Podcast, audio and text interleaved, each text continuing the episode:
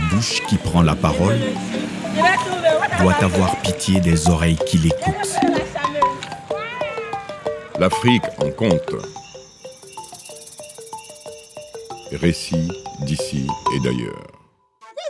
On dit chez nous que l'arbre tombe toujours du côté où il est incliné.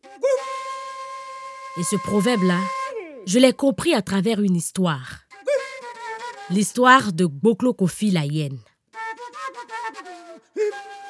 Boklo Kofi la hyène et Gbamlo le lièvre étaient des amis inséparables. Ils s'aimaient. Ils s'aimaient de cet amour que les hommes avaient perdu, mais que les animaux avaient toujours conservé.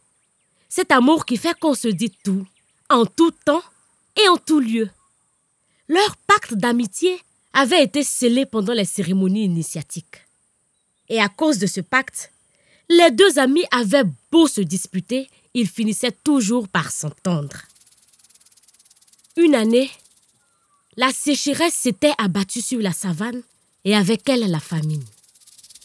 Par la cupidité des hommes qui déforestent, détruisent au nom du progrès, le ciel n'arrosait plus aussi abondamment les sols et la terre-mère ne nourrissait plus ses enfants. Bamra, Yeah. Bamra. Yeah. Je t'ai appelé combien de fois? Deux fois, Boklo Kofi. Mon cher ami, le monde n'a pas changé, mais les hommes ont changé. Parole de sage, Boklo Kofi. Ils brûlent, détruisent, sans se soucier de notre survie. Nous avons vécu, mais nous n'avons jamais connu pareille année de sécheresse. Si ça continue, nous allons mourir, hein?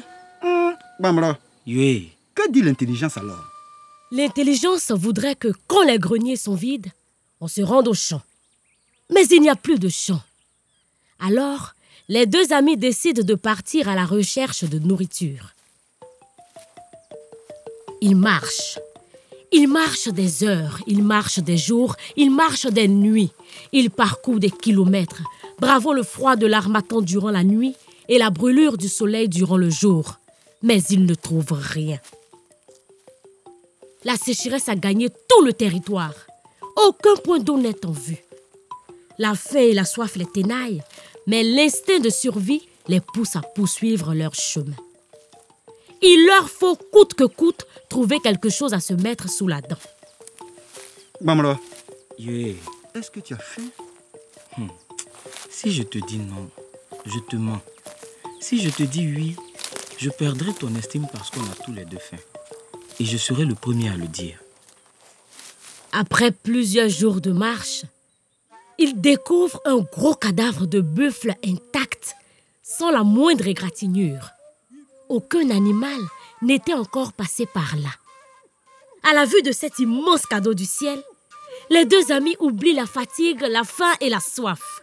Ils se mettent à chanter et à danser avant de se régaler de quelques morceaux de viande fraîche.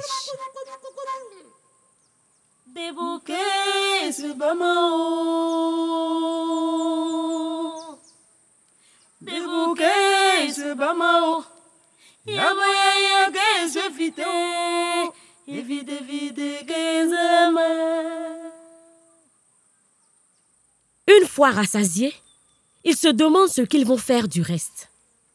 Bamlo le lièvre propose de mettre quelques morceaux de viande dans leur sacoche et de laisser le reste du cadavre pour les suivre. Eh mon ami Boklo Kofi, les esprits nous ont offert de quoi nous rassasier et en garder un peu. Je te propose qu'on laisse le reste pour ceux qui viendraient à passer ici après nous. Cette proposition n'est pas du goût de Boklo Kofi. Non, non, non, non, non, non, je ne suis pas d'accord, Bamla.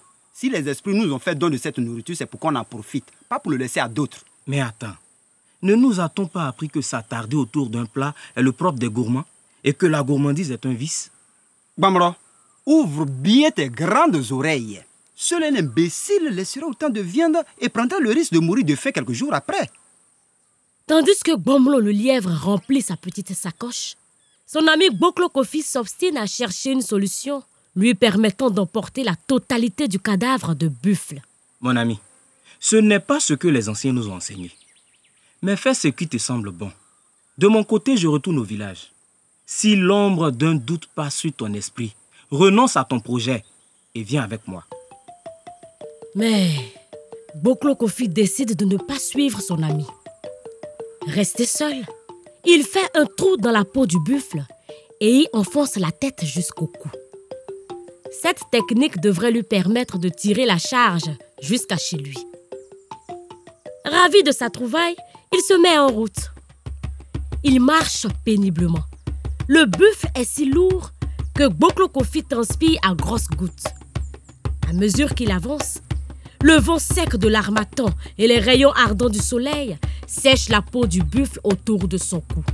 Mais Boklo Kofi, emporté par l'envie de posséder à lui seul toute cette viande, ne prête pas attention à l'étau qui se resserre. Lorsqu'il prend enfin conscience du danger qu'il court, la peau du buffle a durci à tel point que sa tête reste prise au piège. Il se débat, se débat, se torture. Mais en vain.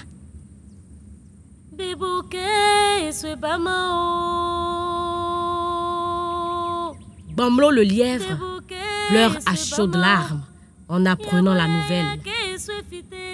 Lorsqu'on lui demande de quoi son ami est mort, il répond tristement. C'est la gourmandise et l'égoïsme qui l'ont tué.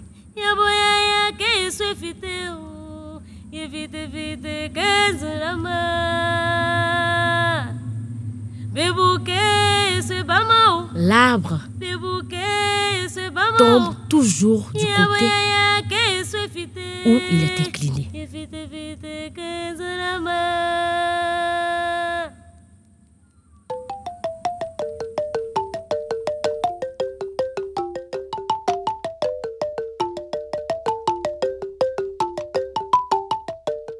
C'était Boklokofi la hyène, un conte issu du patrimoine ivoirien, interprété par Rebecca Compaoré, Charles Kouri et Vincent Kwame. Musique Jean Sampé Akeoloé. Une production Making Waves et des livres pour tous.